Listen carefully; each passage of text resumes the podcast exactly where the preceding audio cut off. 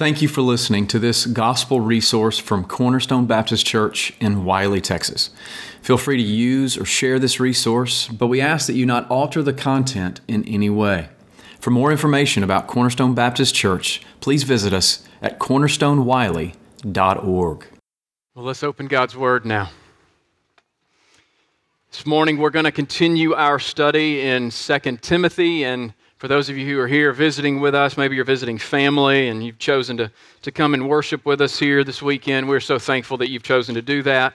And we trust that our time will be an encouragement to you and a blessing to you. We have much to be thankful for, not the least of which is that God has given us His Word, preserved His Word for us, so that we can know what the Lord has for us, how we are to order our lives, how we are to trust in Him in all things. And and that's what we're learning about in this particular passage of Scripture. By the way, if you don't know, if you're visiting with us, we, we focus on Scripture in the way that we preach verse by verse through books of the Bible.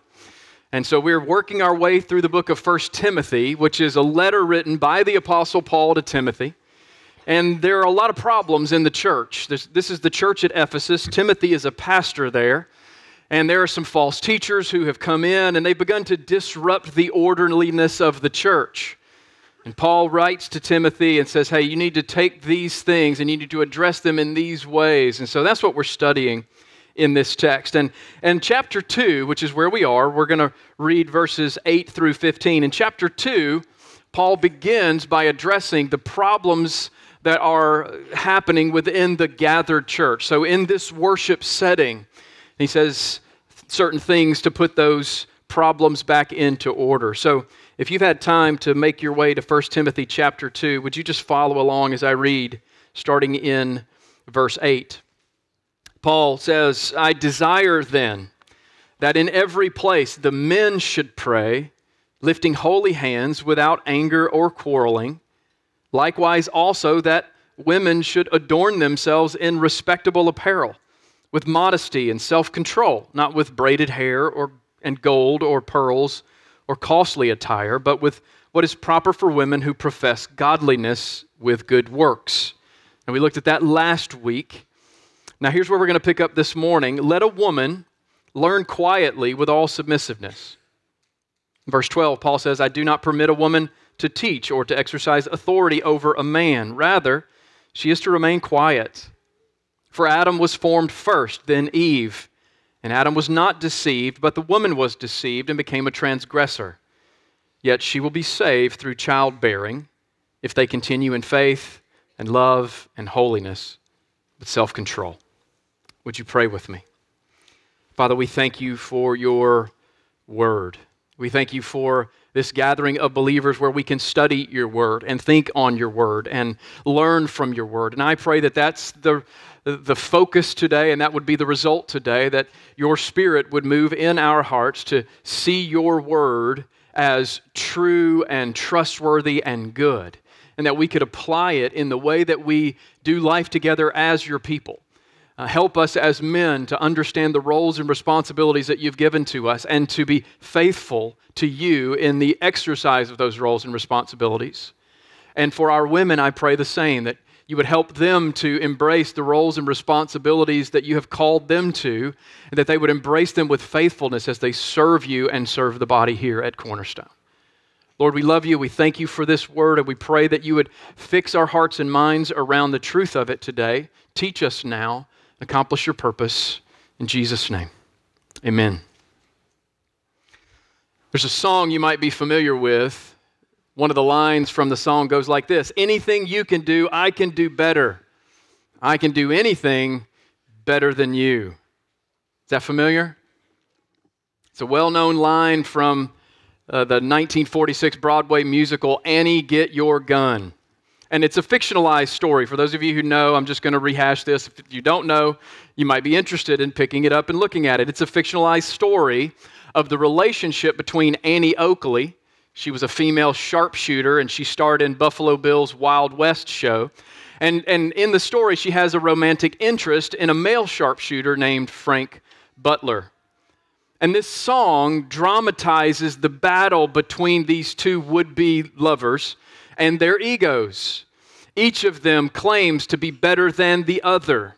The battle is over who can be better, who can be greater, who's the best shot, who's the best singer, who's the best with money, who's the best with words, who's the best drinker, who's the best thief. On and on the song goes. If you can do this, I can do it better. And if you know the story or you know the show, which was eventually turned into a movie, you know that their whole relationship was really centered on this trying to one up the other. But in the end, Annie has to swallow her pride and she has to choose to deliberately lose to Frank in a shooting contest. And by doing this, she shows her submissiveness to him. She's able to win him over, and the two end up getting married, and then they go on to have their own show and all that kind of stuff. It's a classic story of the battle between the sexes. And the same song has been picked up in recent years by Nike. You may have seen some of these commercials. The Nike has picked up on this and uh, it's pitting male athletes against female athletes in competitive sports to show us that the battle of the sexes is alive and well. This dynamic of pitting men against women, it seems to be an indelible narrative of our culture. And the sentiment of our day is that if we fail to acknowledge the complete interchangeability of men and women in all things, then we are chauvinistic bigots living in the past. So, what does this mean? This cultural story, this indelible narrative of our culture. What does this mean for us as we look to Scripture and we see the Apostle Paul writing under the inspiration of God clearly establishing a structured authority within the church where men lead and women do not. What do we do with that? Is the biblical teaching on male headship and female submission to that headship is that like some chauvinistic power play? Or is there something deeper, something more meaningful, more fundamental about God's plan for man and woman is, is that what's going on here? God is displaying something to us, reminding us of something.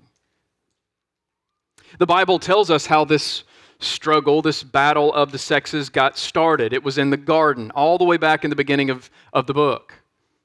And, and where God had given Adam and Eve certain responsibilities. Adam had a responsibility to lead his wife, to protect his wife, to provide for his wife, to guide his wife and his future family. They were to embrace God's calling to be fruitful and multiply, to fill the earth and subdue it. God created Adam first, and then Eve came along. She was part of the creation of God, made from Adam's side, and she was given the responsibility to be a helper to her husband, to assist him in all of the responsibility that God had given to the two of them. And, and one of the things we learn, and we studied this back in the summer uh, with Breck's help, we studied this as a church together, biblical anthropology. One of the things we learn is all the way back in the beginning, God made man and woman to be equal in dignity and worth and value. And at the same time, God gave to them different responsibilities within the relationship and the home and the church and the world. In the beginning, there was no battle of the sexes, only peace and joy within God's newly created order, but temptation and sin entered the story and the battle of the sexes began.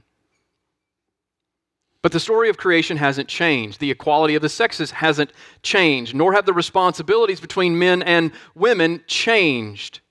But instead, now the battle of the sexes is inflamed by sin, and the struggle between men and women continues to this day. And at a noticeable level, if we can get back into the text of 1 Timothy, at a noticeable level, this battle had made its way into the church at Ephesus, and Paul is writing to put things back into order. The men were abusing their authority by teaching heresy, and it was fueling division. The women were not satisfied with their God given responsibilities, and so they began to step into the roles of leadership and authority, and it only added to the disunity in the church. And Paul writes to Timothy and gives him instruction with the aim of putting things back into their proper place. So last week we looked at the role of men in leading the congregation and the instruction for women to pursue the inner beauty of godliness. Well, today, as we continue to study this text, we're going to see some further instruction for women a positive instruction and a prohibition. And then Paul's going to remind us of the garden to help us to understand how this all began. So let's look at the text together. Look back at verse 11 with me, and we're going to see the positive instruction where Paul says that women should be eager to learn. Women should be eager to learn. He says, Let a woman learn quietly with all submissiveness. Now, there's, there's a contrast in this passage. There's a massive contrast between what we're to do and what we are not to do. And specifically, when it comes to women, there's this long list of things that women are encouraged to do, and then a few things that they're prohibited from doing. So I just want to list out some of those things. If you like lists, here we go. There are seven things that a godly woman should be eager to do. In verse 9, women should adorn themselves with respect and honor. Again, in verse 9, women should pursue modesty and self control. In verse 10, women should profess godliness in the pursuit of good works. In verse 11, women should be eager to learn with humility. Again, in verse 11, women should honor godly authority in a submissive way. In verse 15, women should pursue motherhood. And then again in verse 15, women should seek to grow in spiritual maturity, in faith and love and holiness with self control. Now, just about all of these would apply to men as well. These are positive encouragements. These are instructions from the Lord for the women in the church to be pursuing good and godly things. And there are seven of them. And there are only two things that Paul prohibits women from doing. In verse 9, he says that women should avoid the type of seductive dress that aims to get attention or signal their status. We looked at that last week. And then in verse 12, women should not strive to be teachers or to exercise authority as leaders in the church gathering. Now, the reason I point it out this way is to show that the positive encouragements far outweigh the prohibitions. Seven to two. But there's something that goes on in our hearts, there's something that goes on in our minds, and the temptation is for us to focus only on the negatives, not the positives. But in reality, the weight in this passage is given to the positive things that women are being encouraged to do in their pursuit of Christ likeness. So don't lose sight of that. And, and Paul makes clear in verse 11 that one of the things that women are to pursue in a positive manner is to learn. Women should be eager to learn quietly with all submissiveness. Now, there's some qualifications here. We're going to make sense out of that. But let's just focus on the word learn. What does it mean to learn? How many of you like to learn? A lot of us do. To learn is to gain knowledge and understanding. And, and this practice is employed by all but the preacher when the church is gathered. Which, by the way, if you just kind of look around, Everyone in the room, male, female, young, old, doesn't matter. We're all learning quietly in a submissive way because we're submitting to the preaching and teaching of the Word of God. And the only one who's being loud right now is me. So before you get real bent out of shape about this instruction, understand that this is instruction that applies across the board to the body of Christ. But women are being specifically singled out here and I think that has to do with the local context. It's not just the local context, but it was the local context of what Paul was dealing with. Learning from God's word is what we're all gathered to do. And with only a few exceptions, the role of preacher or teacher, the church gathering is an opportunity for all of God's people to learn quietly in submission to the teaching of God's word. And such learning, Paul says, is to be done in quietness. And he uses the phrase full submission or submissiveness, or in some translations, all submissiveness. And the term quietness, it has a broad range of meanings. I don't know if you know this about the, the, the original languages. You, you look up a word, for instance, and, and you might want to say, well, it means this. You'll get a quick little definition, but most words have a broad range of meaning. It could mean this, or it could mean this, or it could mean that. Well, there's a, there's a range of meaning for this word quietness. It can range anywhere from not causing distractions to maintaining peacefulness in the gathering, all the way to complete and absolute silence. And, the, and there's, a, there's an attitude behind this, there's a spirit behind this. The spirit of this instruction is that those who are learning are to show respect to the one who is teaching. which I would argue that we're all doing right now. The phrase all or full submissiveness is similar to the instruction that Paul gives to wives uh, to submit to their own husbands as unto the Lord, if you look at Ephesians chapter 5. And the point there is to recognize that there is a structure of authority that God has given to us, and we should be content in that position that God has placed us. In this particular case, we should be content to be a learner, to be in a position of submission to the authority that has been given to the one who is teaching or leading. So that's just some terminology. This is a, a, spirit of what's going on here. But the fact that Paul singles out women here is not to say that only the women in the church are to learn quietly in submission, but it's to stress the differing roles that men and women are called to perform on the Lord's day. Rather than giving instruction from the pulpit in a position of exercising or assuming authority over all, Women should be eager to receive instruction with the rest of the body.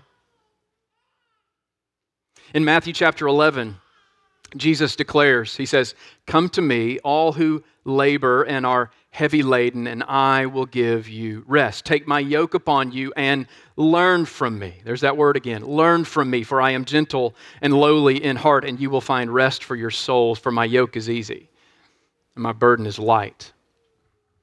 Now, this command for all who follow Christ um, to learn from Christ, this seems like an obvious thing to us today. Jesus speaking to crowds of men and women and maybe some children, right? Learn from me. This seems like that's a no brainer, but it was not always the case that women were given a seat at the table in this way. Some of you may know this history. The Jewish and Roman cultures of the first century, the, the century into which Christ came and, and from which the scriptures were written, the New Testament at least, um, women were often excluded from official gatherings, from philosophical debates, and from religious ceremonies. But Christ welcomes both men and women. He encourages both to learn from him. Rather than seeing women sidelined and overlooked, Christ invites women to come and learn the truth that will set them free. Jesus was odd in this way. He even did that for children. You might remember in some of the stories in the Gospels that children would come and Jesus would put the child right in his lap and he would say, You need to learn from this child. With, from the faithfulness of a child, you can learn. It's one of the reasons why we're actually happy to hear the chatter of children in our worship service we also see something of this modern or this uh, first century cultural paradigm where women were kind of excluded. They were put into a different position. We see something of this paradigm in the story of Mary and Martha found in Luke's gospel. Y'all remember that story? Here's what was happening Jesus has been ministering, and he comes to the home of Mary and Martha with the disciples, and immediately Martha begins to engage in the work that was common for women in that day. She begins to busy herself with all of the things that need to be done. And we know, based on the context, that Jesus is sitting in a position to teach, and he's teaching, but Martha is not focused on the teaching. She's focused on making sure the bread is right and making sure there's this over here. She's doing all of this work. And in the, in the midst of doing that, she looks and she sees her sister, a fellow woman, not helping her with all the stuff, but sitting at Jesus' feet. And so she comes and she protests and she says, you know, Jesus, would you correct this injustice? This woman over here is not doing what she's supposed to do. And the Lord turns to Martha and he says, Mary has chosen the good portion and it will not be taken away from her. Now, it's just a little picture, but it shows us a little bit of something from that culture. If you've, you've got this assumed role and responsibility that excludes women from teaching, and Jesus says, No, no, no, she's chosen the good thing, and I'm not taking that away from her. So understand the, larger biblical context around some of these instructions. Mary was eager to quietly learn and submit to the teaching of the Lord because sitting at Jesus' feet was a privilege. And, and I'm not claiming to be Jesus by any stretch of the imagination, but the scriptures will tell us over and over that to learn from faithful teachers is not a degrading thing, but it is a blessing. And all of God's people, including those who often teach, are to be learners of God's Word. So, to my sisters at Cornerstone, I want to encourage you not to look down on the role of learning God's Word, but be eager to learn with a heart to submit to the Word as it is faithfully taught. So, that's the first encouragement. Now, let's focus on the prohibition. Look at verse 12. He, he tells us not only should women be eager to learn, but women should not strive to exercise elder authority. And I think in, in making that statement, I'm, I'm including teaching in the corporate gathering in that statement. Here's verse 12 I do not permit a woman to teach or to exercise authority over a man, rather, she is to remain quiet. So, verse 11, women are encouraged to learn, but here in verse 12, women are prohibited from teaching and exercising or assuming authority over men. Now, there are, well, I, have, I've only read a handful of commentators and pastors over the last couple of weeks in preparation for this, but there, there are plenty of ideas of ways that pastors and commentators try to skirt the hard issue here. They want to create little pockets. Some of them want to say this was not universal instruction, this is just localized for the church in Ephesus. And I've already given you last week one of the reasons I don't believe that's true, and it has to do with the fact that in verse 8, Paul says, I desire that in every place these things should be happening. I'll give you the second one in a little while. Uh, you've got some who would say that this only applies to the home and it does not apply to the church gathering, but that really doesn't fit with the context and the terminology at all. The context is the church gathering. I actually read, read one pastor this week who, who tried to soften this prohibition by, by saying that um, his role as a preacher was like that of a weatherman. I mean, you, you, know how the weatherman or the weather woman, the weather person, um, what they have to do is they basically just they read the signs, they look at the, the models that, on the computer, and then they have to give you the news. It might be the good news of a sunny day, or it might be the bad news of a storm is coming. And this pastor said, you know what, I, I may not like it, I don't like this text, but I have to preach it because I'm like the weatherman. I have to give you the good news and the bad news. I, I don't hold that position at all. I think that's reprehensible. I believe that God's word is not only clear, but that it's also good. And I understand that there's a lot of confusion about this text, and there's a lot of frustration that comes from this text, but I don't believe that the scriptures are unclear. Paul has given us clear instruction here, and it's instruction that we, we should receive as good from the Lord. This instruction conveys the heart of God for the proper ordering of the church. And the fact that it is at odds with our current cultural sensibilities doesn't change the fact that this is God's plan for the gathering of his people. But I do think it is important for us to understand the scope of this prohibition. And to do that, let's examine the rest of Scripture. I want us to just take kind of a flyover uh, throughout the Scriptures to understand just what is the proper role and responsibility given to men and women, specifically women. Throughout Scripture, here's what we see we see an almost exclusive pattern of male headship, of male leadership. But there are some exceptions, and they're pretty striking.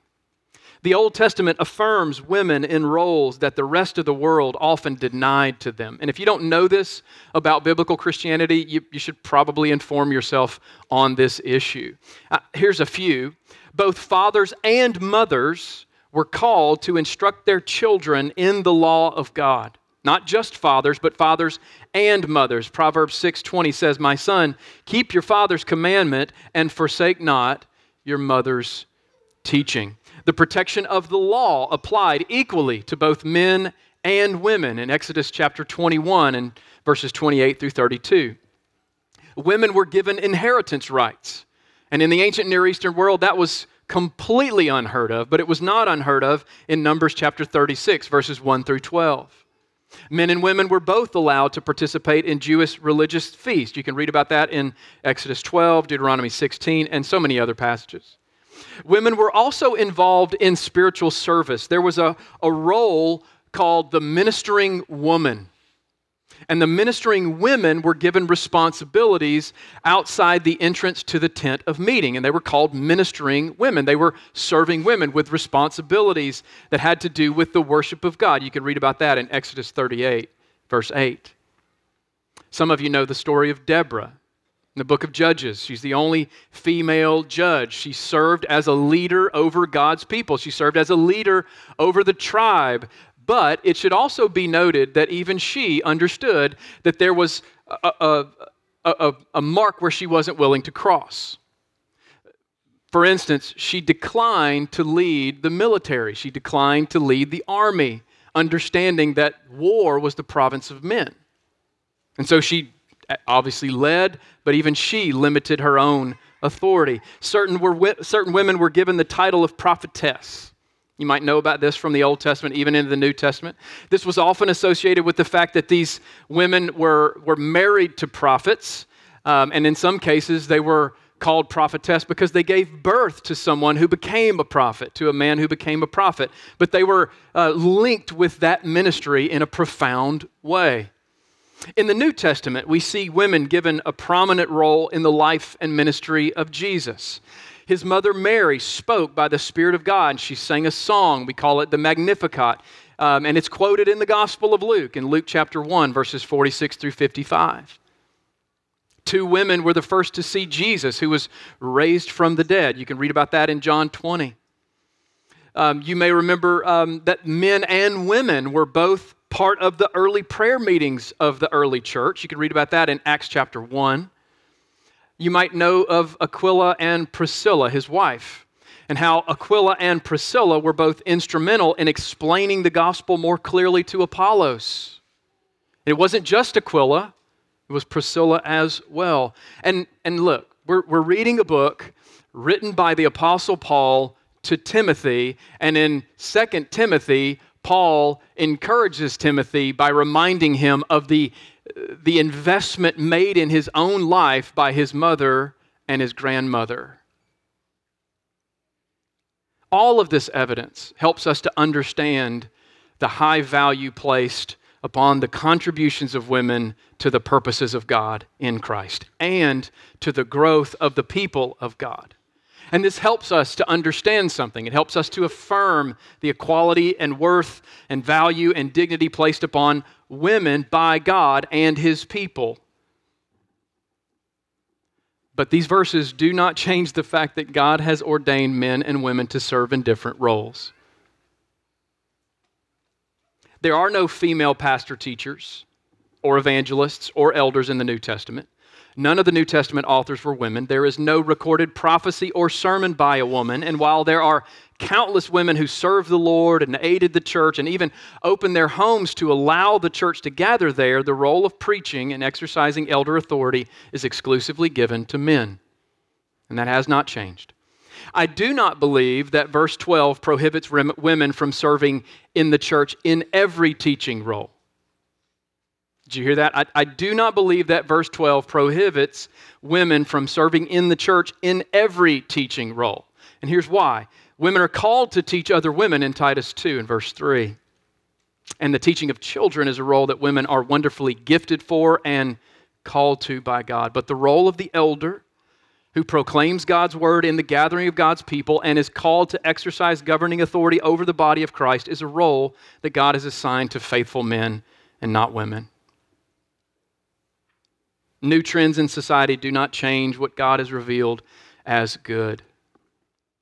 And there are, this is a very hot debate even right now. There are women being ordained into ministry all over the place because of uh, what I believe is a misunderstanding of this passage and a rejection of the clear prohibitions that are found here.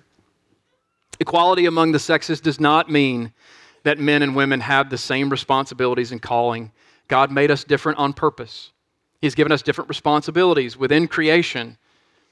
And in verse 13, Paul draws our attention back to the garden to help us understand what went wrong and help us to ensure that it doesn't happen again. So let's look now at the garden. Remember the garden, verse 13. For Adam was formed first, then Eve, and Adam was not deceived, but the woman was deceived and became a transgressor. So, God wants us to frame this discussion about the roles of men and women in the church by remembering the order of creation all the way back in Genesis.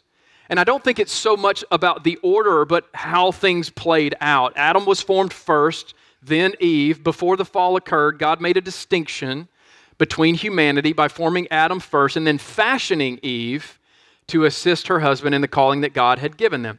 And this is one this is the second reason why I reject the local application of this prohibition versus the universal. Um, not only does the, the passage start with that phrase in every place, but here the Apostle Paul is drawing our attention back to a creation ordinance to say this is why this prohibition matters. It's not just a local problem. This is something that we need to understand has universal instruction. It universally applies. Paul's understanding of the complementary roles of men and women is rooted in creation. Male headship in the home and the church is a creation principle, and it was established before the fall as fundamental to God's design for humanity. But like I mentioned in the introduction, the fall does play a role in our understanding of men's and women's roles. Rather than faithfully leading his wife, let's think back to the garden. Rather than faithfully leading his wife to reject the temptation of the devil, Adam stood by and let the rebellion occur. And instead of deferring to her husband, Eve struck out on her own and chose to believe the devil's lie rather than the Lord's word. And the point that Paul seems to be making, or at least in my estimation, the point that Paul seems to be making here is that Eve tried to assume authority for herself and over her husband, and the results were disastrous. She stepped out from under the leadership of her husband. She refused to believe the word of God, and she brought transgression into the garden. And instead of leading, Adam became a follower and he committed the same sin as his wife. Both Adam and Eve failed to follow God's design, which led to ruin. And Paul's point is that this shouldn't be happening again. We shouldn't let that paradigm go again. It shouldn't be happening in the church now. So men are called to lead, and women are called to submit to that authority. So Paul is reminding us of our past so that we can be encouraged to embrace our roles today. All right, there's one more verse here. And it's an interesting one. And you might have some questions about it, as I know a few of you do. Verse 15, what are we to make of this? Yet she will be saved through childbearing, or literally, through the birth of the child, if they continue in faith and love and holiness with self control. What is that all about? What is he saying there? This verse is notoriously difficult to interpret, and as you might expect, many attempts have been made to explain it. Um, if we just look at some of the terminology, like the word saved, yet she will be saved, what does that mean? Is it any different than the words that talk about we are saved by grace through faith, right? Um, no, it's not. It's the same term. The word saved here is the same Greek word used to describe salvation from sin. But do you remember what I said earlier about words having a field of meaning? It doesn't only mean saved from sin. There are other ways this word is used. It can be used to describe being delivered or being rescued or being preserved. But what is what is this all getting at? Like, what's the point here? What is she being saved from or preserved from? And, and how does childbearing play a role in that? I think we can confidently dismiss the idea that salvation from sin is in some way going to be granted to women who give birth. Are we okay with that? We, we better be. Because Paul's already made it clear in the previous section that there is only one mediator between God and man. It's the man Christ Jesus who gave himself as a ransom for all. There is only one means of salvation from sin and judgment, and that comes through faith in Christ alone. So he's not undoing that and saying here, oh, if you just have a child, you're saved from your sin. That's not what this is getting at. Christ alone rescues us from sin, delivers us from sin. It is by grace alone and through faith alone that salvation from sin becomes a reality for all. So, giving birth is not the one work that women can do to earn their salvation. That is not what Paul is saying in this verse. Nor is Paul saying that women will be kept alive, preserved in their childbearing efforts. That's one interpretation. And the reason we know this is just from our own history and experience. Many faithful and godly women have lost their lives in the course of giving birth. So, what is it referring to? What I believe this verse is teaching is that women will be saved through the birth of the child, referring to Christ and the promise made to Eve in Genesis 3.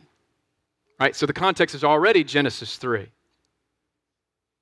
And in the midst of God's curse upon the woman, all the way back in Genesis 3, you might remember that God held out a promise that from her seed would come one who would crush the head of the serpent. God held out this promise that a Savior for his people would be born to a woman. And in this case, it's through the woman's acceptance of her role uh, as a helper to her husband and embracing her God given role as a life giver that salvation would come into the world. In other words, the problem of sin would not be dealt with by women usurping the authority structure ordained by God. That idea that, well, I'll just take this into my own hands, I'll, I'll take care of this. That's not how salvation is going to come into the world. But as women embrace the wonder of womanhood, as mothers and nurturers and helpers, in time the Messiah would come to deliver his people from their bondage to sin. John Stott sums up this position well when he writes this. He says, The serpent deceived her, but her posterity would defeat him. Even if certain roles were not open to women, and even if they are tempted to resent their position, they and we must never forget what we owe to women. If Mary had not given birth to the Christ child, there would have been no salvation for anyone. Therefore, no greater honor has ever been given to woman than in the calling of Mary to be the mother of the Savior of the world. So, to my sisters here at Cornerstone, I urge you not to see this prohibition against preaching and exercising elder authority as a slight upon you as a woman. God has given to you a high and glorious calling that is different, but no less noble than the calling that He has given to your brothers in the faith. So, in the spirit of thanksgiving, let me remind you of a few things that we can be thankful for as we see this passage. Number one, we can be thankful for the humble leadership of faithful men. We can be thankful for the humble leadership of faithful men. Number two, we can be thankful for the godly adornment of faithful women who adorn themselves with godliness. We can be thankful for the roles and responsibilities that God has given to us. And we can be faithful in our execution of those roles. And then, fourth, we can be thankful for the gospel of Jesus Christ which both models and motivates our own faithfulness to the Word of God. And I want to close by reminding you of something that I mentioned, I preached back in August in a sermon on biblical womanhood. God has called you as women to be the mothers of this generation, but He's also called you to be godly guides for the next generation as you lead younger women to understand how to love their husbands and love their children well. God has made you and God has called you to be those people who shape the culture, and not the least of which is by shaping the home and the family and the generation that is still growing into maturity. God wants to use you to craft a legacy of faithfulness. And by the grace of God, you will do that in a thousand ways.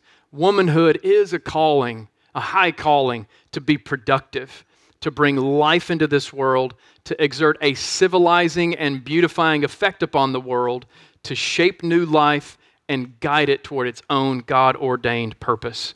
Womanhood is about life giving, it's about nurturing, it's about helping, it is about teaching, and it's about training. So, to my sisters at Cornerstone, don't despise this work.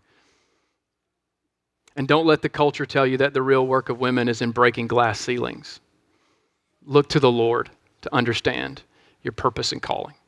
Let me pray for us. Father, I do thank you for this, this word and this time to study it, think on it. And yes, it is hard at times to study your word and see things like this, but let us see it as good because it clearly tells us what you have called us to. It clearly helps us to understand your, your purpose, your plan, your will, and your design for how we are to function as a faith family And so I pray for stronger, more faithful, more godly men to, to step up, to lead, and to teach, and to exercise the authority of elders to bear the burden of that role. And I pray for our sisters, for our women in the church, that they would take advantage of every role and responsibility and calling placed upon them. And I pray that you would bless us as a, as a church as a result of that. So, Lord, I thank you for this. I pray also for those within my hearing who have heard something of the gospel this morning that our salvation does not come through our works, but it comes through faith in Christ and His work, what He has accomplished on the cross in dying in our place and being raised to show that He had accomplished salvation. And now, by faith in Him, now by faith in Him, we can be saved. Lord, would you use that gospel message even today to plant a seed in the hearts of, of those who are yours and let it grow to fruitfulness? I pray in Jesus' name. Amen.